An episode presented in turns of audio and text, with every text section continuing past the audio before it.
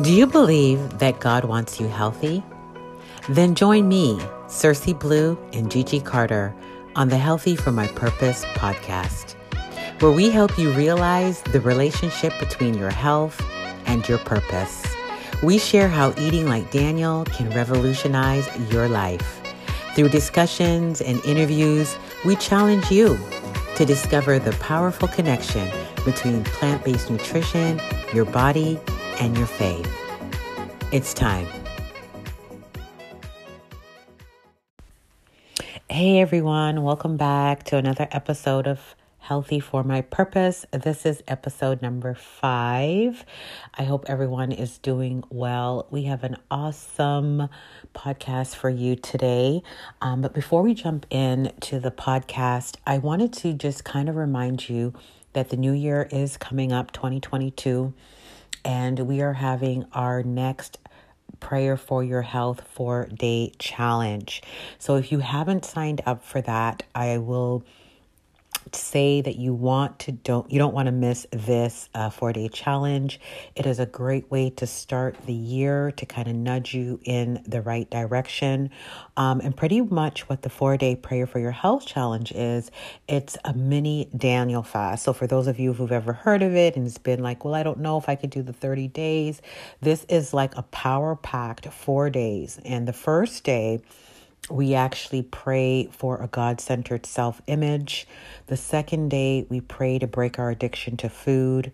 The third day, we pray for breaking generational patterns of poor health. And the fourth day, we pray for the courage to take action. Um, and what comes with this, guys, is that we go live every single night. Um, so we really flesh things out. We answer your questions. We really go into prayer in these areas.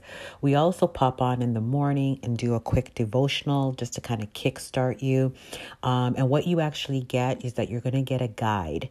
Um, and in this guide, it's going to have everything that you need in terms of what you can eat, what you can't eat a journal, devotional, so that you can, in your quiet time, you kind of know have some guidelines in terms of meditation and prayer.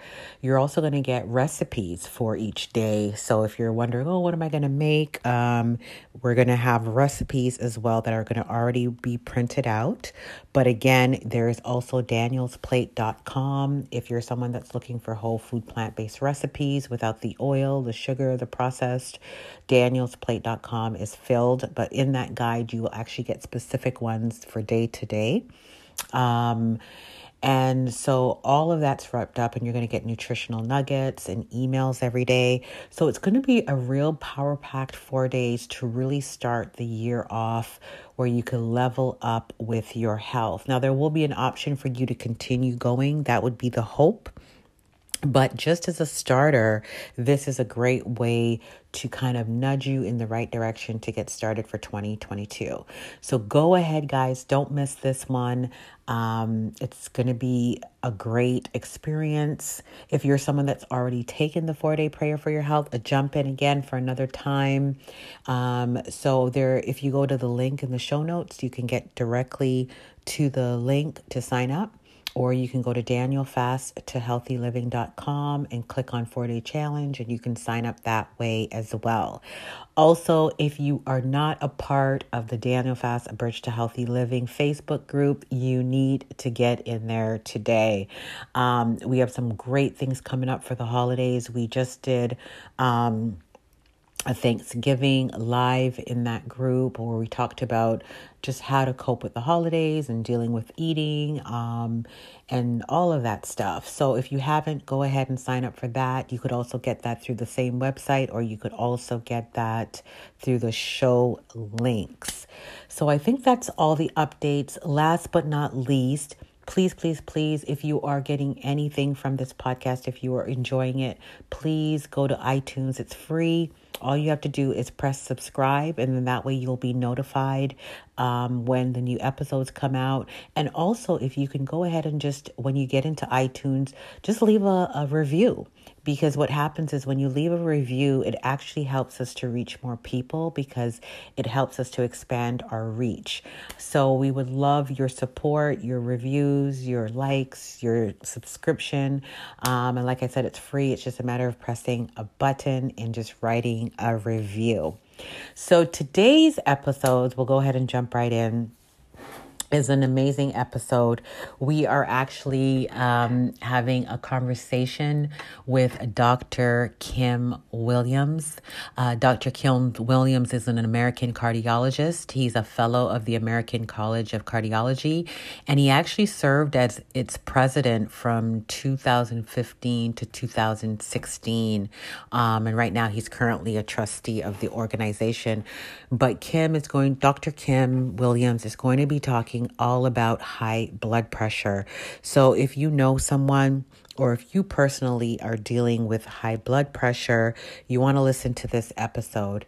He really gets into the mechanics of high blood pressure. He gets into um, ways and to manage it, to prevent it, and even in many cases to reverse your high blood pressure.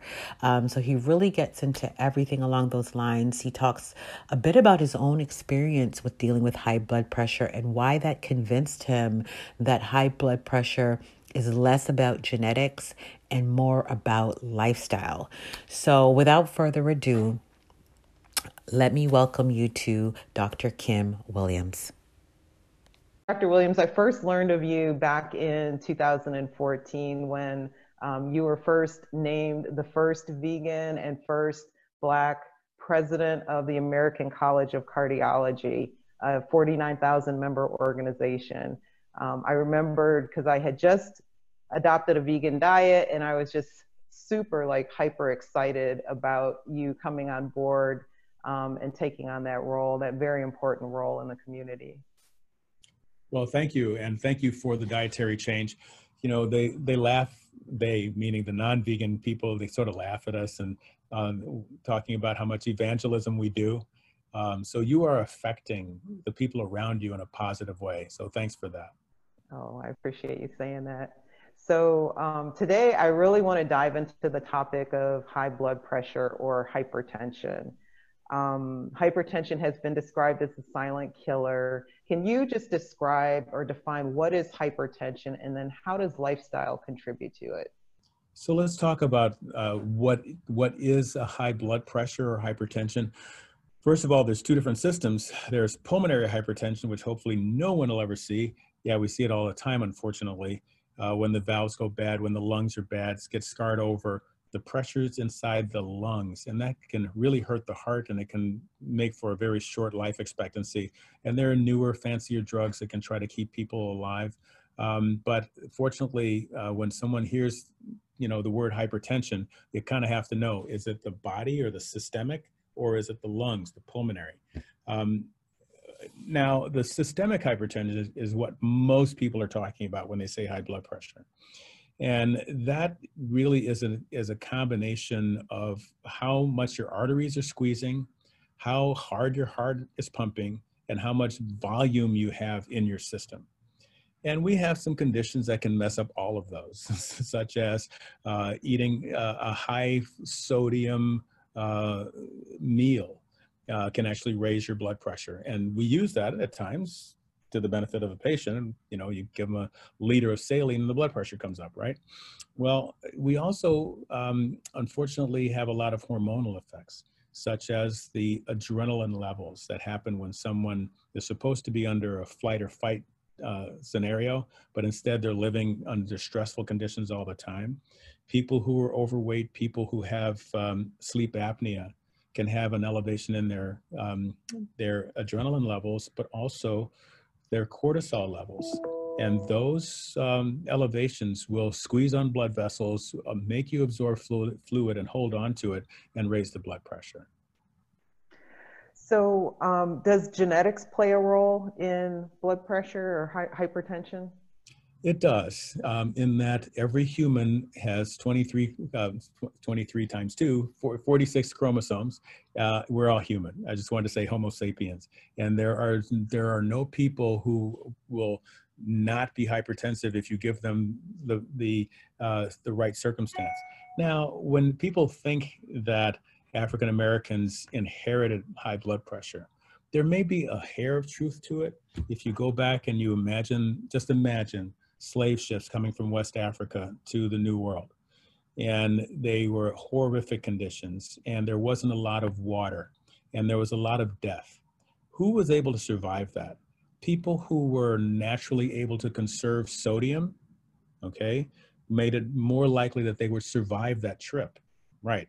And so if the, if you then uh, give people unlimited amounts of sodium and they're already genetically pre-programmed uh, from their ancestry to conserve sodium, perhaps that can create the scenario of more of a genetic hypertension. But you know, I've been doing, as you mentioned, plant-based nutrition. Been doing it for a long time, not just personally, but uh, well, I might as well say personally. So, being that under stress, uh, as we like to say, would have been my freshman year of medical school. Yeah, I was at University of Chicago, but in college, let's be honest, I was a tennis player, and I would study and I got good grades, but I was a tennis player. And so I'm running around playing tournaments, studying in between. No, well, medical school, that's for real. okay. All of a sudden it is real. And you're you're studying like crazy, trying to you know keep up and stay ahead. Uh, the the reading material that you can't get around, you can't fake your way through it. And so and so all of a sudden my blood pressure was 140 over 90, like everybody else in my family. Now um, I, of course, I had a physiology book and I read it and it said sodium, you decrease the sodium in your diet and your blood pressure will go down. I did that, blood pressure went down to 128. Okay, fast forward 20 years, in you know, upper 40s, and um, I went completely plant-based. My blood pressure went to 104. Mm-hmm. So regardless of my genetics, it's nutrition that we should be paying attention to.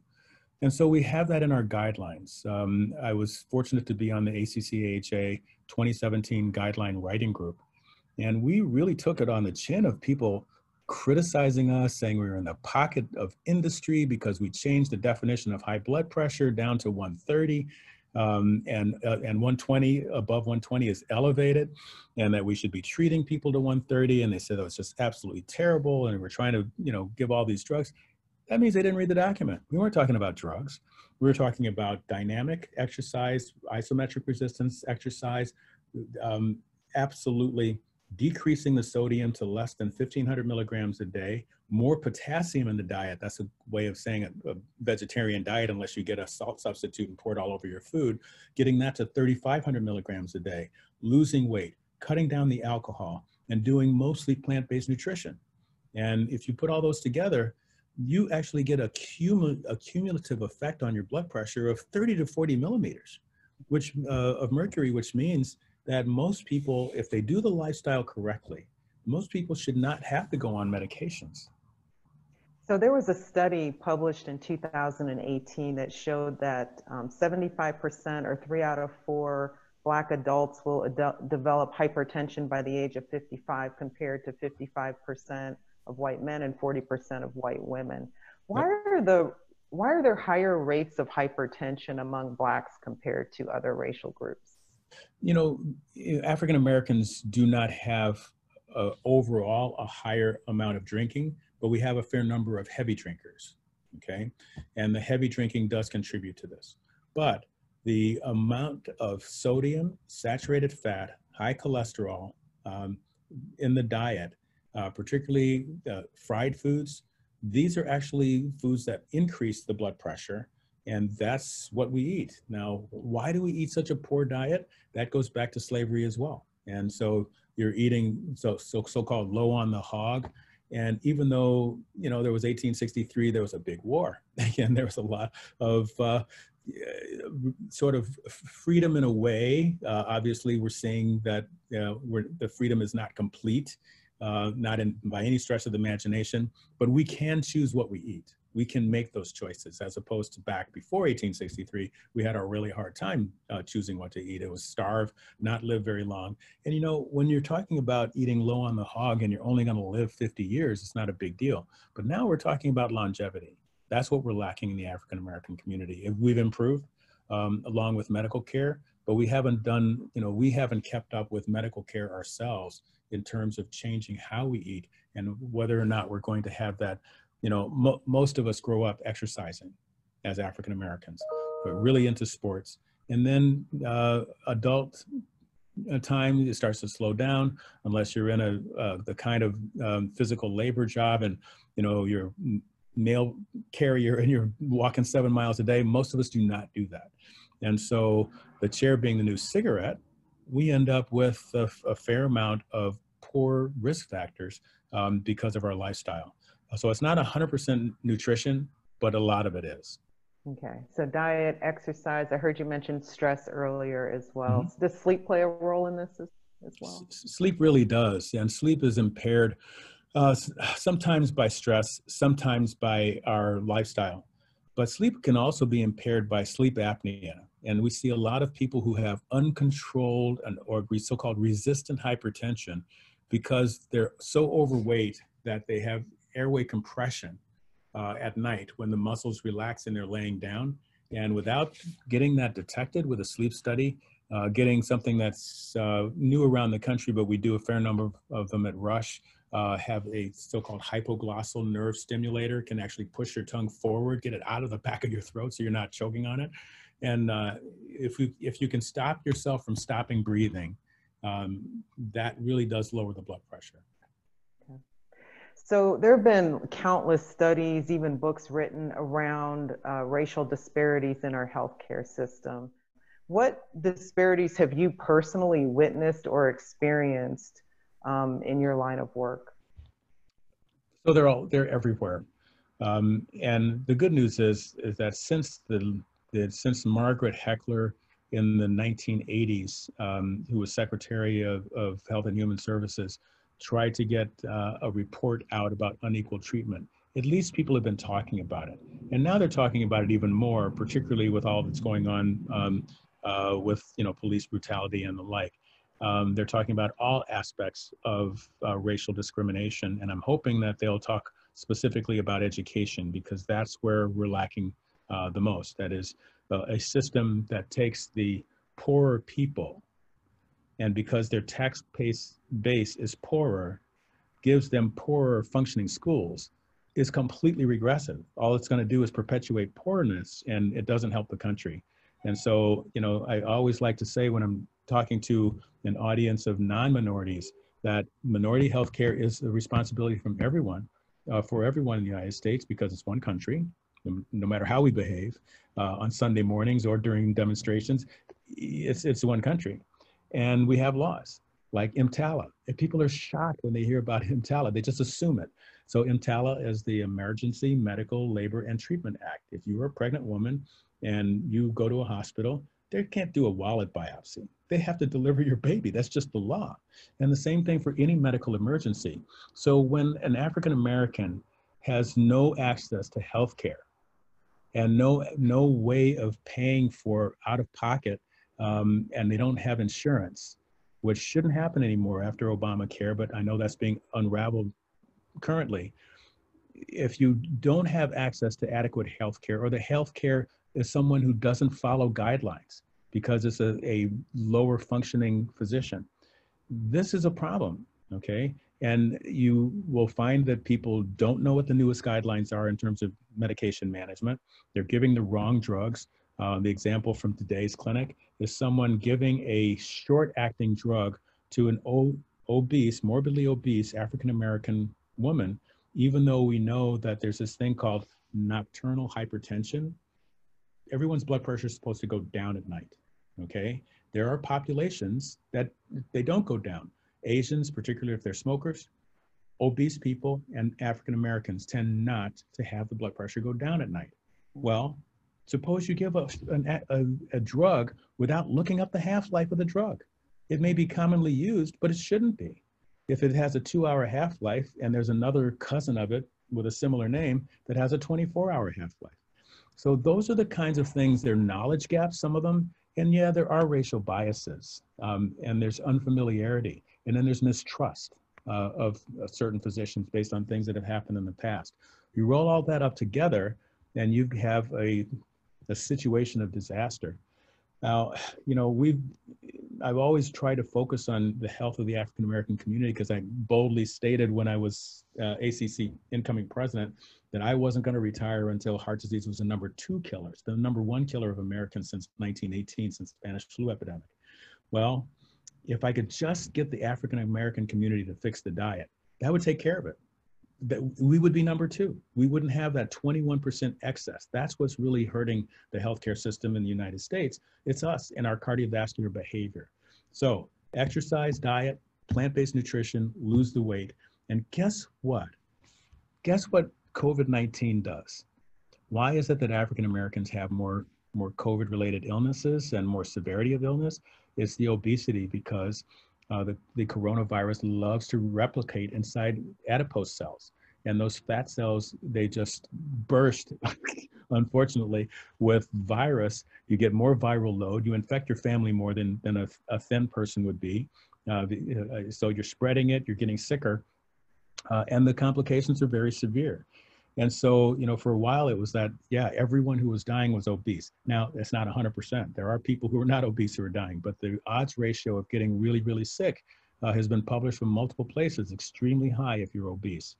So the same kinds of things that we've been talking about in, in healthcare and prevention and nutrition for the African American community are the exact same things that are taking us out with COVID. It's very remarkable. Wow. Okay, so eat a whole food plant-based diet or a largely whole food plant-based diet. Exercise, what, 30 minutes a day, 60 minutes? so I was going to say, you're saying largely, I was going to say exclusively. Okay, well, let's say it. Let's say it. I, I you know, I. room for error. No, I, I don't have data against, uh, you know, the Okinawan people who live to be 100 eating three, gram, three ounces of fish once a month. I don't have data against that, other than the fish doesn't like it. It's dead as a doornail. Um, but but but, um, but if you could if you could make it exclusive, you would have a better shot at reversing the diseases. And that's what we've done in our African American Church project. Go in five weeks of completely vegan food. Now, could we have? Did they slip up here and there? Yeah, we had 93% compliance. So I have data up to 93% that uh, all the parameters that we follow for cardiovascular health get better. Um, yeah. So that that really is what we should be doing, as, as yeah. whole food plant-based as we possibly can. I am with you 100%. I will say that I have noticed with some of my clients when I when I give them that little out, then they're more inclined to start. And then like once they start, they're less afraid to not eat meat, and then they're just like, okay, I can do this. So it's right. uh, well, you know, um, it's interesting that you say that. Um, what what you're really emphasizing is something that we all should be doing when we're doing any kind of life counseling or medical care, and that is find out the where the patient is and try to move them along.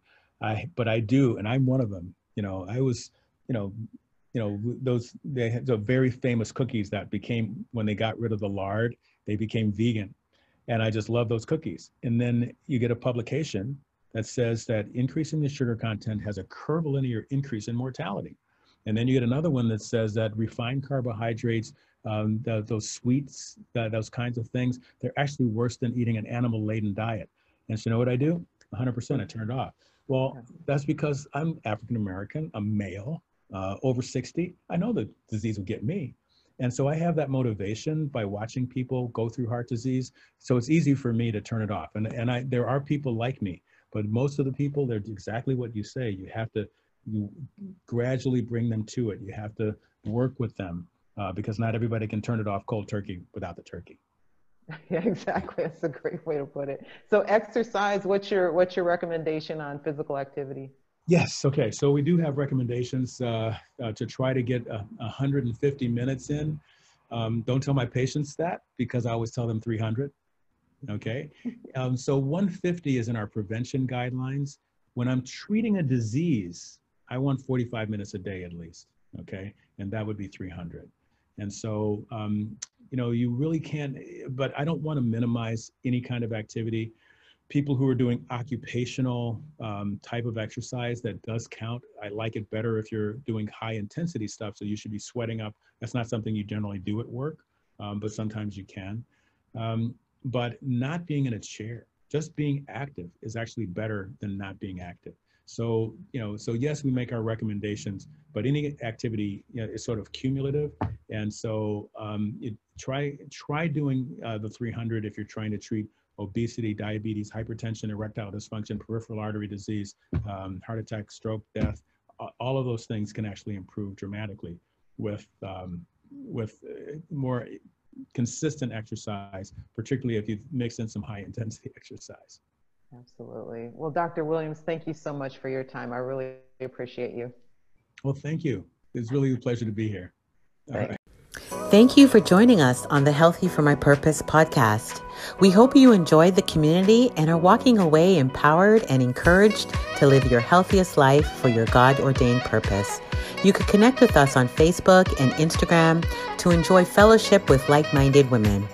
Please don't forget to subscribe, rate, and review this on iTunes. Until we meet again, keep honoring your body for your purpose.